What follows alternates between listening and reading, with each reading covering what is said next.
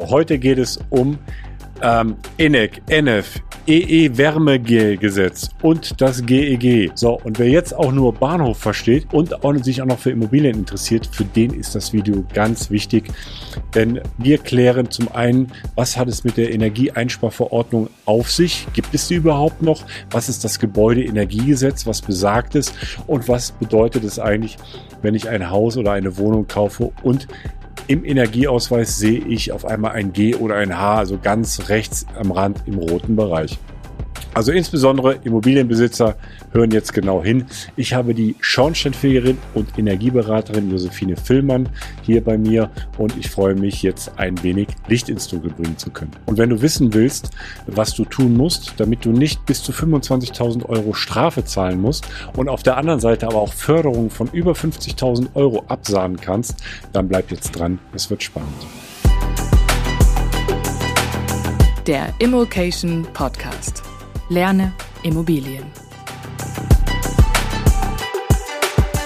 Ja, hi Josephine. Schön, dass du da bist und schön, dass wir vor allem auch mal ein wenig Licht in das Dunkel bringen. Vor allem zum einen in die Begrifflichkeiten, NF, äh, Wärmeenergiegesetz, äh, was es da alles gibt, Gebäudeenergiegesetz.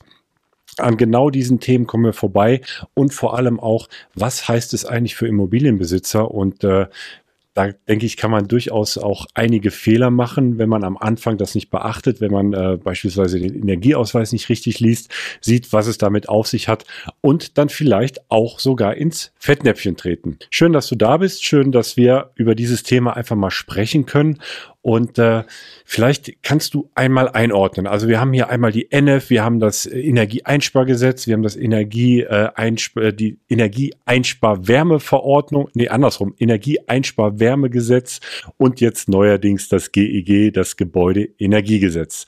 Äh, was hat es mit diesen ganzen, äh, ja, Abkürzungen auf sich? Was bedeutet es? Was ist noch relevant? Was ist nicht relevant? Äh, hilft mir doch einmal da, äh, einmal durchzublicken. Ja, vielen Dank für die Einladung. Erstmal also auf den Punkt gebracht, löst das GEG die ganzen anderen vorherigen Gesetze einfach ab.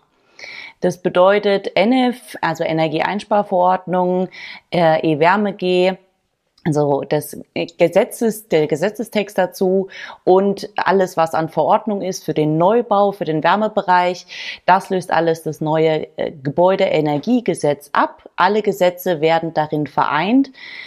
Es ist nicht wirklich viel dazugekommen im GEG, aber äh, alles ineinander gefasst und vereinheitlicht so, dass jeder auch alles für sich Notwendige in diesem einem Gesetz findet und nicht in drei verschiedenen suchen muss. Ich kann mich noch erinnern, das war 2014, 2015 in der WEG, wo da groß das Thema war, ähm, die neue Energieeinsparverordnung ist jetzt in Kraft getreten. Wir müssen mal überlegen, was hat das für Auswirkungen auf uns, was müssen wir in dem Haus machen. Ähm, worum handelt es sich denn da bei der, bei der ähm, Energieeinsparverordnung 2014? Ich glaube 2016 ist da nochmal eine Ergänzung gekommen. Äh, wenn du sagst, im Grunde ist das jetzt alles in das Gebäudeenergiegesetz überführt worden. Ähm, dass du da nochmal einen Rahmen bringst, was beinhaltet das Ganze? Ja, also die NF ist quasi die Umsetzung zu dem Gesetz, zum Gebäudeenergiegesetz. Äh, alles, was man umsetzen muss im Gebäudebereich, egal ob im Neubau, in der Sanierung oder auch, ähm, wenn man Anbau plant oder ähnliches, für diese ganzen Themenbereiche ist in der NF die Grundlage geschaffen. Da stehen die verschiedenen U-Werte drinne, wie man Gebäudeteile dämmen muss, was man genau an Gebäudeteilen dämmen muss, wie das Ganze umzusetzen ist und auch alles, was im Neubaubereich äh, wichtig ist, äh, zum Beispiel ein Luftdichtigkeitskonzept oder generelle Gebäudedichtheit, wie dicht muss was sein, wo dürfen Wärmebrücken entstehen, wie groß sind diese relevanten Zahlen, die das einhalten muss. Alles das steht in der Energieeinsparverordnung. Quasi eine Umsetzungshilfe zu den vorgeschriebenen Gesetzmäßigkeiten der, äh, des Wärmeschutzes, dass man eben Energie sparen muss im Gebäudesektor, um die dementsprechenden Klimaschutzziele, die die Bundesregierung oder generell die ganze Welt sich gesetzt hat, um diese einzuhalten. Jetzt hast du ähm, zwei, zwei Stichpunkte genannt. Einmal der U-Wert. Äh, das das habe ich jetzt im, im Geschossdecken oder bei Fenstern durchaus einmal gehört. Äh, worum handelt es sich da und was sind da die Vorgaben von den U-Werten? Ja, also wir haben einen Wärmedurchgangskoeffizienten für jedes Bauteil in jedem Gebäude. Wir haben für jedes Gebäude eine Hüllfläche, das heißt eine, eine thermische Hüllfläche. Äh, überall, wo Wärmedurchgang ist, gibt es einen U-Wert, das heißt eine spezifische Kennzahl, wie viel Wärme durch das Bauteil auf ein Quadratmeter hindurchgehen kann auf eine bestimmte Zeit und eine bestimmte Tele äh, Temperaturdifferenz. Ja, das kann man alles berechnen. Ist egal, ob das ein Fenster, ein Dach, ein Boden oder einfach nur ein Heizungsrohr ist. Jeder diese, dieser spezifischen Bauteile hat eben so einen Wert und äh, der wird in der Energieberatung berechnet und ist auch fixiert im jetzigen GEG, e früher der NF, und muss spezielle Werte einhalten. Zum Beispiel bei einer Wand sind es im, in der Bestandssanierung muss ich einen U-Wert von 0,24 einhalten. Wenn ich das vergleiche mit einem Neubau, dann muss ich dort einen Wert von 0,14 einhalten. Das bedeutet, je besser der U-Wert, also je kleiner der U-Wert, desto besser ist der, ist die Wärmedämmung der Wand. Mhm. Und wenn ich jetzt äh, also ich jetzt als, ich sag mal, als, als Wohnungsbesitzer oder als Hausbesitzer, ich habe ja gar keine Ahnung, ich weiß ja gar nicht, wie meine U-Werte sind. Und äh, ist denn da jetzt einfach, ähm, ich sag mal, eine Aktion gefordert, dass ich auch mal mit einem Energieberater oder einer Energieberaterin Kontakt aufnehme, das mal prüfen lasse oder kann ich das jetzt einfach so, so, so laufen lassen? Also wie gesagt, ich glaube 0,24 hast du gerade im Bestand ähm, genannt, den U-Wert. Ich habe äh, ehrlich In der Sanierung, ja. Ich habe ehrlicherweise, äh, muss, muss ich gestehen, ich weiß nicht, ähm, wie die Werte bei mir in meinem Haus sind. Äh, teilweise zieht's da ein bisschen durch die, durch die Aluminiumfenster und äh, wird auch ein bisschen kalt da, wenn ich da dran fasse. Ähm, wann ist denn eine Aktion gefordert? Also wann äh, muss ich denn tätig werden als, als Immobilienbesitzer? Ja, ganz neu jetzt im GEG e gibt es die Verpflichtungen für ein- und zwei Familienhausbesitzer, wenn ein Verkauf oder eine Vermietung stattfindet, bei der Übergabe des Energieausweises auch ein äh, ein Fachgespräch mit einem Energieberater zu führen. Das bedeutet, der Energieberater gibt nochmal ein Informationsgespräch über den Energieausweis, der für, ja, für jedes Gebäude vorliegen muss und äh, erklärt dann auch dort bestimmte Werte, die am Gebäude vielleicht nicht mehr dem Stand der Technik entsprechen. Im Energieausweis selber kann man ja schon mal so eine grobe Richtung erkennen. Ist es rot, ist es grün? Äh, wo geht der Weg hin?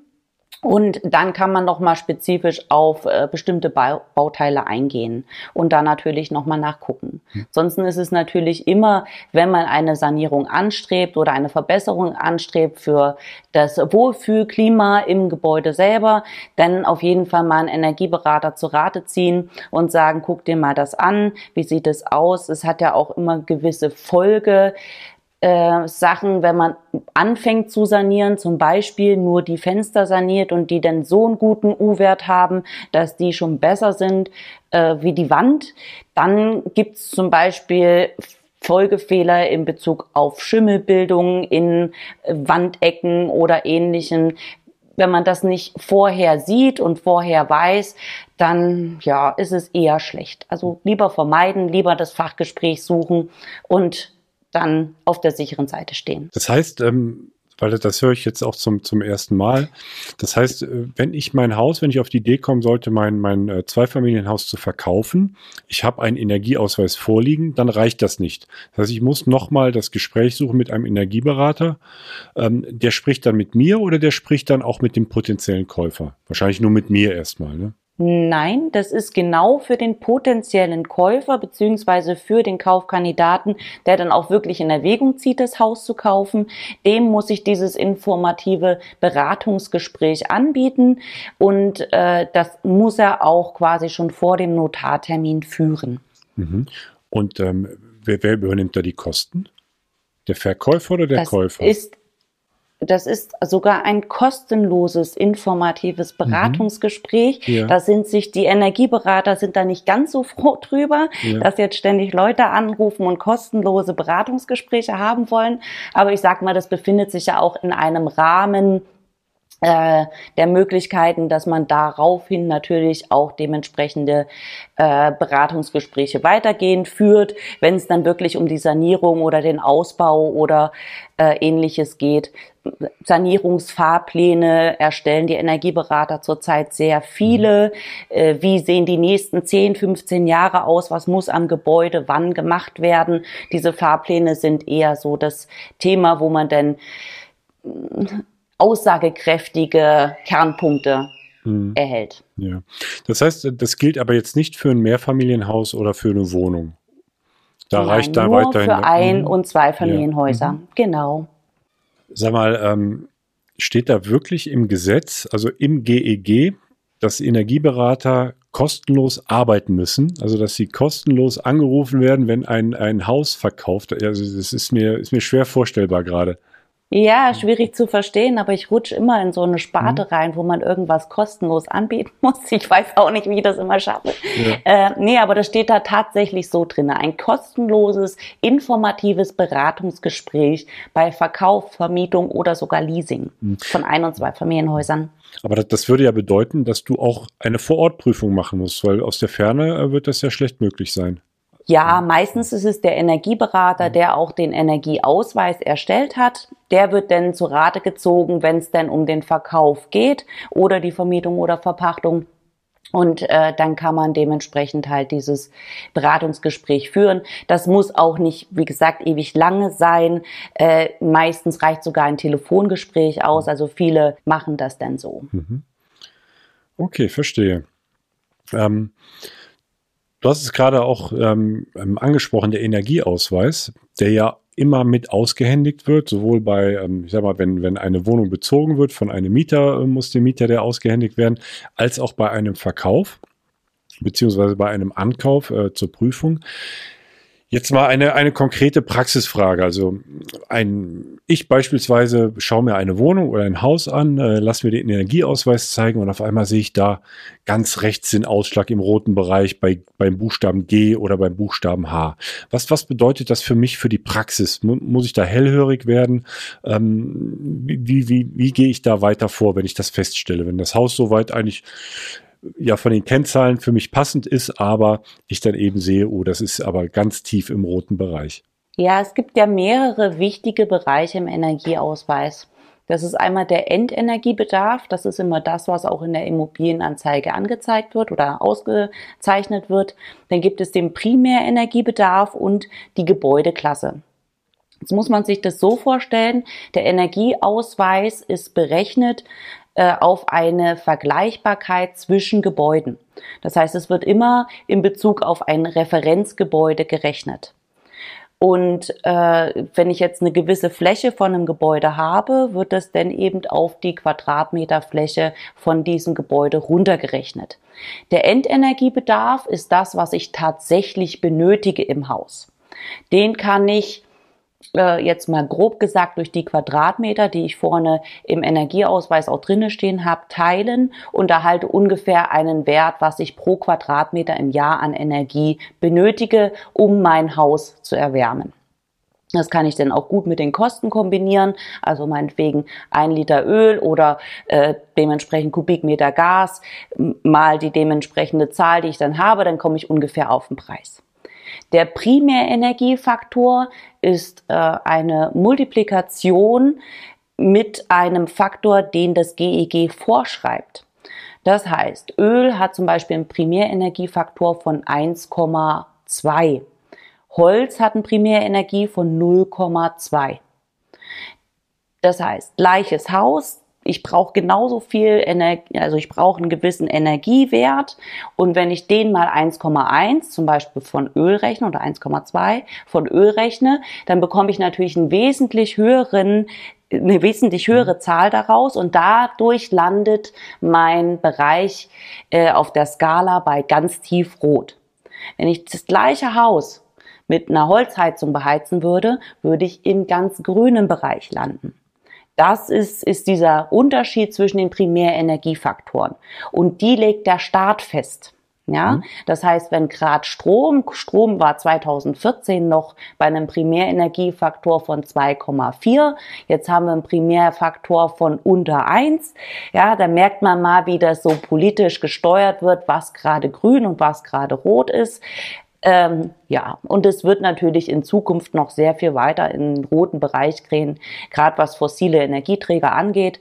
Alles, was regenerativ ist, wird immer grüner. Alles, was äh, Öl, Gas, äh, was weiß ich was, alles, was halt nicht regenerativ ist, wird noch weiter im roten Bereich landen. Und dann haben wir noch diese Gebäudekategorien. Äh, die sind vom Alter des Hauses und vom Sanierungszustand abhängig. Das heißt, je höher der Buchstabe, desto schlechter der Gebäudestandard. Mhm. Und äh, welche Handlung folgt daraus? Also nochmal, ich habe ähm, G oder H oder lass mal H. Ganz rot, rechts am Anschlag. Ähm, habe ich da jetzt, ähm, ja, muss, muss ich jetzt sanieren? Muss ich jetzt energetisch sanieren? Muss ich das Gebäude auf einen höheren oder einen besseren Standard jetzt heben? Oder kann ich das auch erstmal so weiterlaufen lassen? Also je höher die, äh, der Buchstabe, desto mehr Einsparpotenzial bringt das Gebäude mhm. natürlich. Das darf man nicht unbedingt so als äh, darf man nicht unbedingt so nehmen, dass das jetzt was Schlechtes wäre.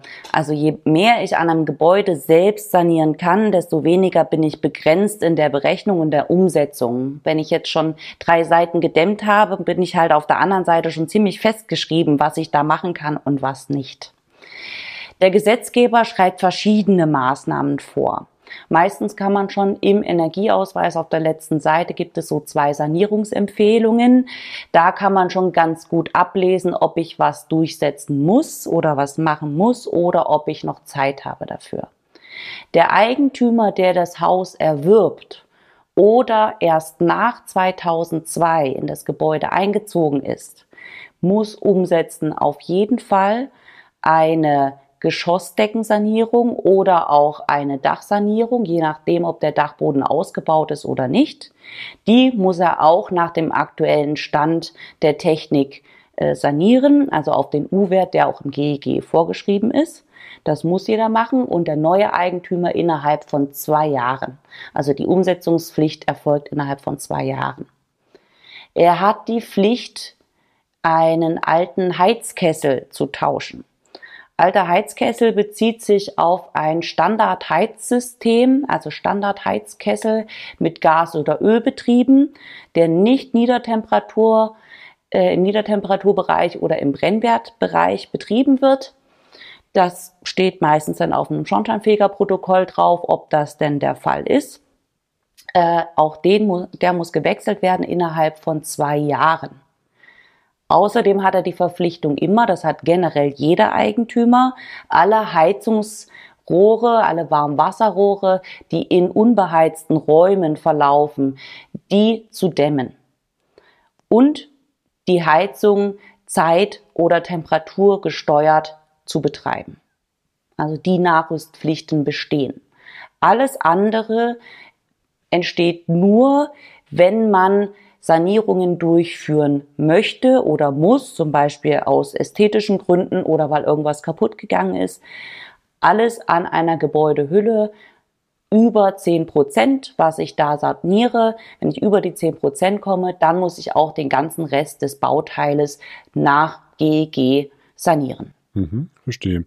Ähm, und wer, wer bestimmt so diese 10 Prozent? Ist das so ein bisschen so, so ein Daumenwert oder, oder wie werden die, wie werden die gerechnet? Weil ich könnte jetzt sagen, ich habe jetzt neun Prozent habe ich jetzt äh, saniert. Wo, wo, wo ist da die Grenze? Oder wo, wer, wer überprüft das? Ja, letztendlich gibt es nicht wirklich ein Prüfinstitut, was diese Werte natürlich nachmisst oder nachprüft. Aber ich sag mal, wenn ich zehn Fenster habe und eins saniere ich, dann habe ich zehn Prozent. Mhm. Ja, also da muss ich mich schon natürlich selber an die Nase fassen und das auch so äh, irgendwie versuchen, auf dem energetischen Stand irgendwie einzubauen. Äh, heizungstechnisch wird das Ganze kontrolliert vom Bezirksschornsteinfegermeister. Das heißt, der macht alle vier Jahre die Feuerstättenschau und dann muss das gemacht werden. Da gibt es auch einen sogenannten Mangel, wenn das nicht äh, vollzogen ist, diese Umstellung, beziehungsweise die Dämmung der äh, Wasserleitung. Und innerhalb von sechs Wochen muss das Ganze auch umgesetzt sein. Wenn nicht, dann geht es tatsächlich ans äh, Umweltministerium des Landes und dann kann es natürlich auch zu Strafen kommen. Generell gibt's im GEG einen Bußgeldkatalog. Das geht für Nichteinhaltung bis zu 25.000 Euro Strafe hoch. Das ist egal, ob ich da einen Energieausweis nicht ausgestellt habe oder nicht angegeben habe oder eben eine Sanierung äh, fahrlässig nicht so durchgeführt habe, wie es der Gesetzgeber fordert. Äh, wie gesagt, bis zu zwischen 5 und 25.000 Euro gibt es da an Strafgeldern. Mhm. Das heißt, der, der Schornsteinfeger ist da die, die Instanz, die letztlich den Eigentümer auch darauf hinweist, auch wenn die Heizung jetzt, sag ich mal, ausgetauscht werden müsste, dann auch eine alte Ölheizung beispielsweise, wo ich gleich gerne nochmal drauf kommen möchte. Das heißt, ähm, der Schornsteinfeger weist mich in dem Falle darauf hin. Und ähm, er verlangt jetzt aber auch nicht, ich habe das jetzt festgestellt und bitte in sechs Wochen hast du da eine neue, ähm, eine neue Heizung da stehen. Das ist ja ein Ding der Unmöglichkeit eigentlich. Ne? Ja, also für gewöhnlich in, in meinem Betrieb läuft das zumindest so, dass ich die äh, Leute schon vier Jahre vorher darauf aufmerksam mache, dass bald der Zeitpunkt kommt und dass ich beim nächsten Mal, wenn ich komme, eben entweder eine Veränderung da ist oder ich das Ganze eben bemängeln muss. Mhm. Das heißt, wer jetzt, wer jetzt eine alte Heizung hat oder sich nicht sicher ist, was ist das für ein Kessel, der da drin ist, der Ansprechpartner ist in dem Falle oder erster Ansprechpartner ist in dem Falle der Schornsteinfeger oder Schornsteinfegerin. Genau. Steht ja auch mhm. meistens auf dem äh, Heizungskessel irgendwo drauf, der Zuständige äh, für den Bereich. Und da kann man einfach anrufen. Die Daten sind immer vorhanden. Der Schornsteinfeger muss darüber auch Statistiken führen und abgeben an die dementsprechenden Behörden. Also das ist auf jeden Fall erfasst und kann immer dazu Auskunft geben. Also drumherum mogeln lohnt sich nicht, sollte man nicht versuchen. Ne? Nein, besser nicht. Jetzt ist es ja auch so, dass äh, ich sag mal gerade so Sanierung, energetische Sanierung auch, auch, dass es einem auch ein bisschen äh, versüßt wird mit, mit Förderung. Also jetzt äh, eine Ölheizung austauschen, wenn man das Ganze noch mit, mit energetischen Maßnahmen noch unterfüttert, äh, gibt es da gute Zuschüsse. Ähm, wie geht man da eigentlich vor? Also wenn ich mich jetzt reinversetze, ich habe ein, ich habe ein Mehrfamilienhaus, bin mir eigentlich überhaupt nicht sicher, was muss da jetzt eigentlich gemacht werden. Ich habe mal gehört, es gibt ziemlich hohe Zuschüsse, weiß aber nicht genau, wo ich da schauen muss. Muss ich da bei der, bei der KfW schauen? Muss ich da bei der BAWA schauen? Oder wie gehe ich da überhaupt vor und wer kann mich dabei unterstützen? Ja, also zunächst einmal, es gibt ja verschiedene Institute für, wo man Förderungen bekommen kann. Äh, die KfW ist der Zuschussgeber oder der zinsvergünstigte Tilgungskreditgeber äh, in Deutschland. Das hat sich jetzt von der BAFA gespalten. Die BAFA gibt nur noch Zuschüsse. Was heißt nur noch? Die sind jetzt sehr hoch, aber gibt quasi Zuschüsse für die Sanierung, die KfW, die Kredite. Und dann gibt es natürlich noch für jeden, für jeden Kreis, für jede Stadt oder für jedes Land noch extra Zuschüsse über die Landesbank oder auch von Städtebauförderungen äh, dementsprechende äh, Kleinstzuschüsse oder so. Da sollte man sich auf jeden Fall vorher erst bei informieren. Natürlich am besten über einen Energieberater. Der hat immer oder ist meistens auf dem aktuellen Stand. Kann man über äh, die Energieeffizienz-Expertenliste den am besten in seinem Postleitzahlbereich eben rausfinden. Da tauchen manchmal zwischen 20 und 50 verschiedene Energieberater raus, was einem halt gerade am besten passt. Sucht man sich dann, ruft mal an und fragt mal nach. Ähm, empfehlen kann ich immer, wenn man eine größere Sanierung anstrebt, einen sogenannten Sanierungsfahrplan zu machen wo dann genau aufgelistet ist in äh, drei verschiedenen Schritten, welche Schritte sollte man zuerst durchführen, dass man eben nicht zuerst ähm, die Hauswand dämmt und danach das Fenster oder äh, zuerst das Dach macht und dann die Hauswand, damit man dementsprechenden Dachüberstand eben direkt saniert, äh, dass man solche Sanierungsschritte in Erwägung zieht und eben auf einem Fahrplan hat, innerhalb von 15 Jahren umzusetzen bis zum Energieeffizienzhaus. Und dafür bekommt man auch die meisten Förderungen, weil für diesen Sanierungsfahrplan gibt es für jede Förderung, egal von KfW oder BAFA-Seite, nochmal fünf Prozent obendrauf, wenn man diese einzelnen Maßnahmen dann umsetzt. Mhm.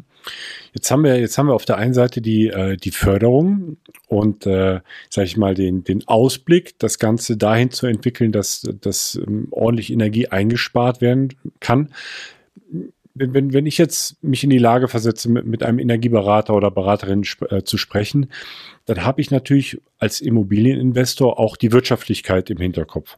Also selbst wenn es hohe Zuschüsse gibt, muss das Ganze trotzdem wirtschaftlich sein und auch das muss ja abgewogen werden. Ähm, kann ich das genauso mit einem Energieberater äh, besprechen oder ist der Energieberater, ich sage so gepolt, wir, wir müssen jetzt zusehen, dass wir hier möglichst viel Energie einsparen mit den Maßnahmen, die gerade gefördert werden? Nein, natürlich wägt man immer ab, was wirtschaftlich sinnvoll ist und was nicht.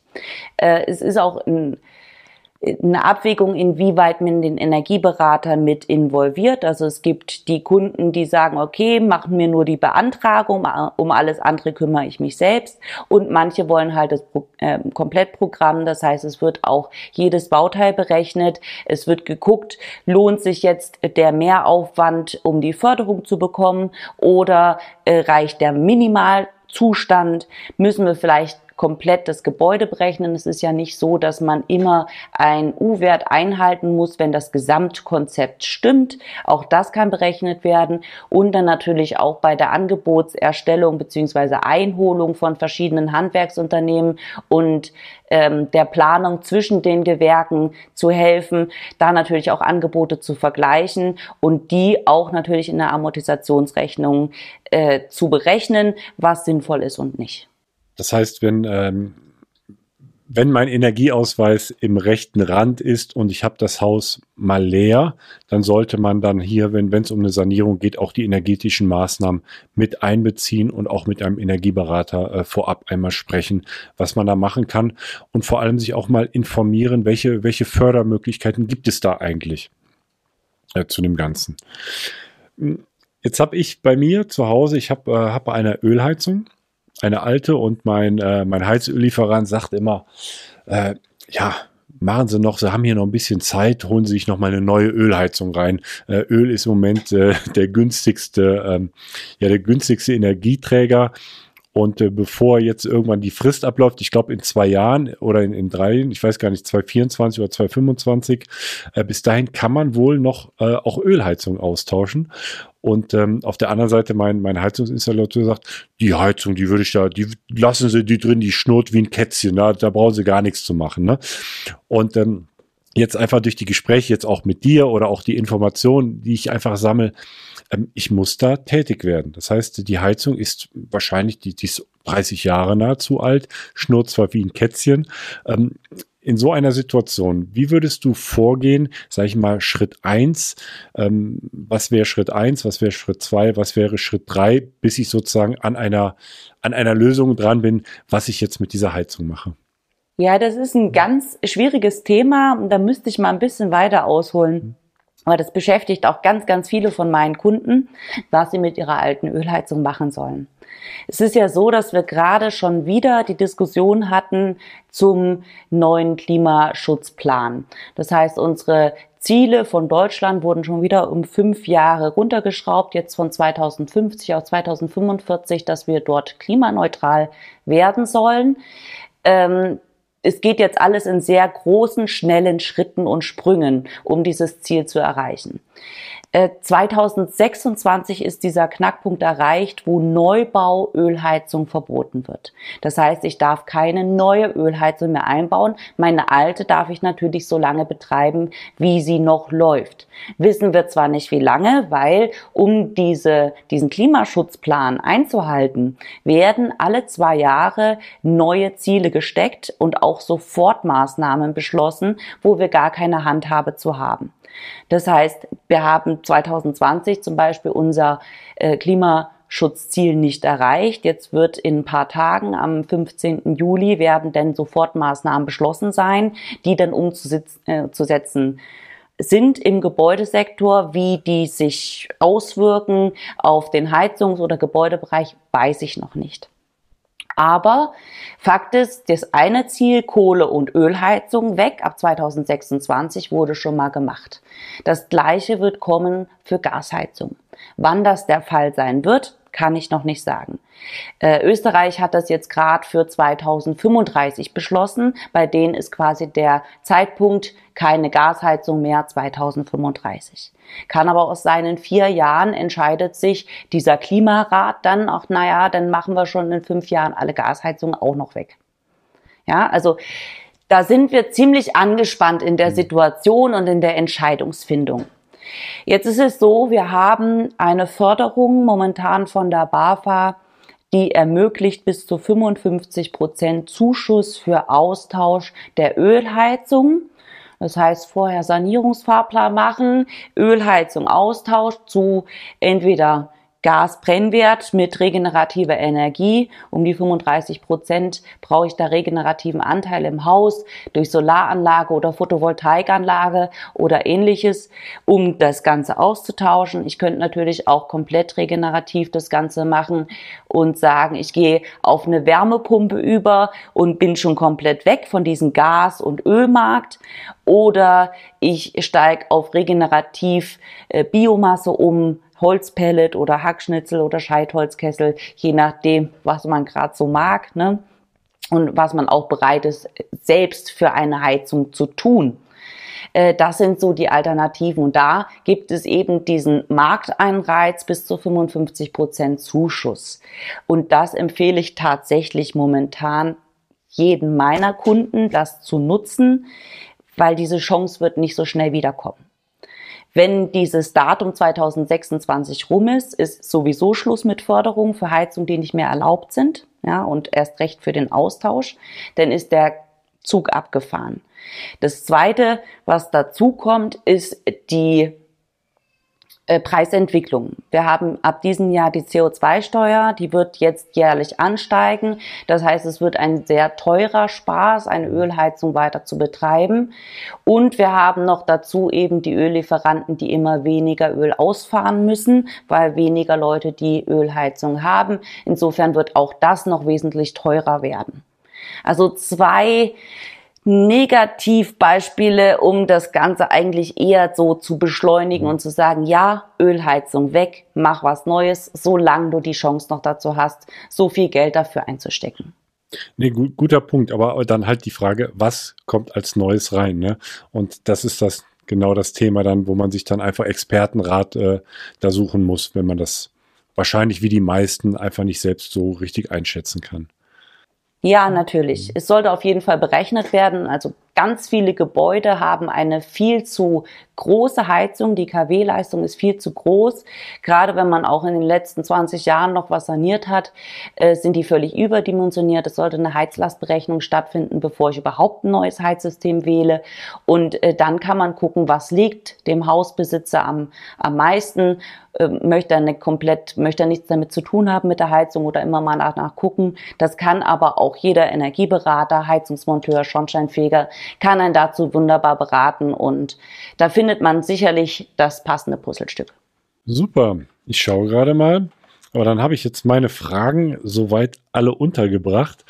Sehr, sehr interessant. Äh, vor allem auch das GEG e oder das Gebäudeenergiegesetz jetzt hat die anderen ähm, Verordnungen oder Gesetze abgelöst. Alles findet sich dort wieder. Wer jetzt gerade vor dem Austausch einer Ölheizung steht oder auch anderen Energieträgern, äh, sollte sich informieren, was es da für äh, Fördermöglichkeiten gibt. Sollte das gegebenenfalls mit einem Energieberater, Beraterin ähm, abstimmen die Maßnahme und ja, frühzeitig auch beginnen, frühzeitig die Planung machen. Das Schöne dabei ist ja, wenn ich eine Förderung beantrage, habe ich bis zu zwei Jahre Zeit, das Ganze umzusetzen. Das heißt, ich muss nicht von heute auf morgen entscheiden, jetzt mache ich eine Sanierung, sondern ich kann langfristig planen, kann dann mir Zeit lassen in der Umsetzung und bekomme trotzdem Fördergelder. Das, das hört sich ziemlich gut an. Das hört sich ja an wie, wie geschenktes Geld. Ähm, um was, um, von welchen Beträgen reden wir denn da? In welchen Dimensionen bewegt sich das? Ja, also wir haben die Zuschüsse von der BAFA äh, bis zu 55 Prozent vom Gesamtvolumen der Investition.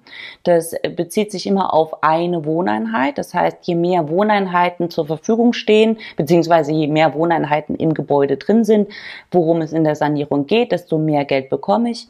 Pro Wohneinheit maximal 120.000 Euro und davon die 55 oder maximal 55 Prozent. Es geht los bei 25 Prozent für ein System, das nennt sich Renewable Ready. Also ein Gasbrennwertsystem, was innerhalb von zwei Jahren mit regenerativer Energie noch ausgestattet werden muss, bis hin zu einer Top-Hightech äh, äh, Pellet Geschichte, die dann super ausgestattet ist. Dafür bekomme ich dann die 55 Prozent. Oder auch, wie gesagt, diesen Ölaustauschbonus, der gibt immer 10 Prozent noch extra obendrauf. Also es ist sehr unterschiedlich und es bezieht sich immer auf die Gesamtinvestition äh, von der Sanierung, egal ob jetzt eine Außenwand, eine Dachsanierung oder ein Heizungsaustausch. Ähm, da zählt sogar, wenn ich die Heizung austausche und eine Gasleitung legen möchte, wenn ich einen Baum dafür wegreißen muss, um den danach wieder hinzupflanzen, um die Gasleitung ins Haus zu bekommen, dann zählt sogar das als energetische Sanierungskosten mit dazu. Ich muss sagen, ich, ich habe das Thema vernachlässigt. Also ich stehe jetzt tatsächlich, ich habe zwei Häuser, wo, wo die Heizungen ausgetauscht werden. Ich habe mir bei dem einen Haus jetzt kürzlich erst einen Gasanschluss legen lassen äh, wo ich jetzt merke, äh, das war vielleicht ein bisschen voreilig. Hm, ähm, machen ganz viele. Ja, gut, jetzt habe ich ja beim, ähm, bei meiner Ölheizung, ich habe jetzt kürzlich schon ein Angebot äh, von meinem ähm, Gasversorger erhalten, dass er für 450 Euro mir den Anschluss legt. Da war ich jetzt nicht so ähm, äh, weitschauend und habe schon einen Antrag gestellt oder bei mit einem Energieberater gesprochen. Ähm, das heißt, wenn ich dich richtig verstanden habe, erster Schritt ist immer das Gespräch mit dem Energieberater bzw. Energieberaterin und ein Antrag auf, auf Zuschuss, auf Förderung des Ganzen, der ganzen Maßnahme, bevor man irgendwie die erste Aktion startet. Genau, also zuerst einmal die Information und als zweites den Antrag stellen auf Förderung oder Zuschuss oder ein Kredit, weil danach bekommt man gar nichts mehr. Also der Gasanschluss fällt jetzt schon aus den zu fördernden Kosten raus. Mhm. Erst muss der Antrag genehmigt werden, dann können, kann begonnen werden mit der Sanierungsvariante. Mhm. Okay. Wie lange dauert ähm, so ein Genehmigungsverfahren? Ist das relativ zügig gemacht oder ähm, muss man sich da auch auf eine längere Wartezeit einstellen? Bei der KfW funktioniert das innerhalb von einmal Kaffee holen. Mhm. Bei der BAFA kann das ungefähr zwei, drei Wochen dauern. Mhm. Aber auch die werden schneller. Die sind im Moment noch ein bisschen überfordert mit der Gesamtsituation. Ah ja, dann äh, weiß ich Bescheid, äh, werde mir dann tatsächlich mal einen Kaffee holen und äh, den BAFA-Antrag vielleicht kann man ja überbrücken, wenn man dann auch mal irgendwie eine kurze Zeit im Urlaub ist oder so und kommt zurück und hat dann das freudige Ergebnis dann vielleicht vorliegen. Genau. Ja, vielen Dank, Josephine. Und wenn ihr jetzt weitere Fragen habt oder jetzt durch das Video ähm, ganz viele Fragezeichen bei euch im Kopf noch stehen, haut mir die Fragen unten in die Kommentare und vergesst auch nicht, äh, unseren Kanal zu abonnieren.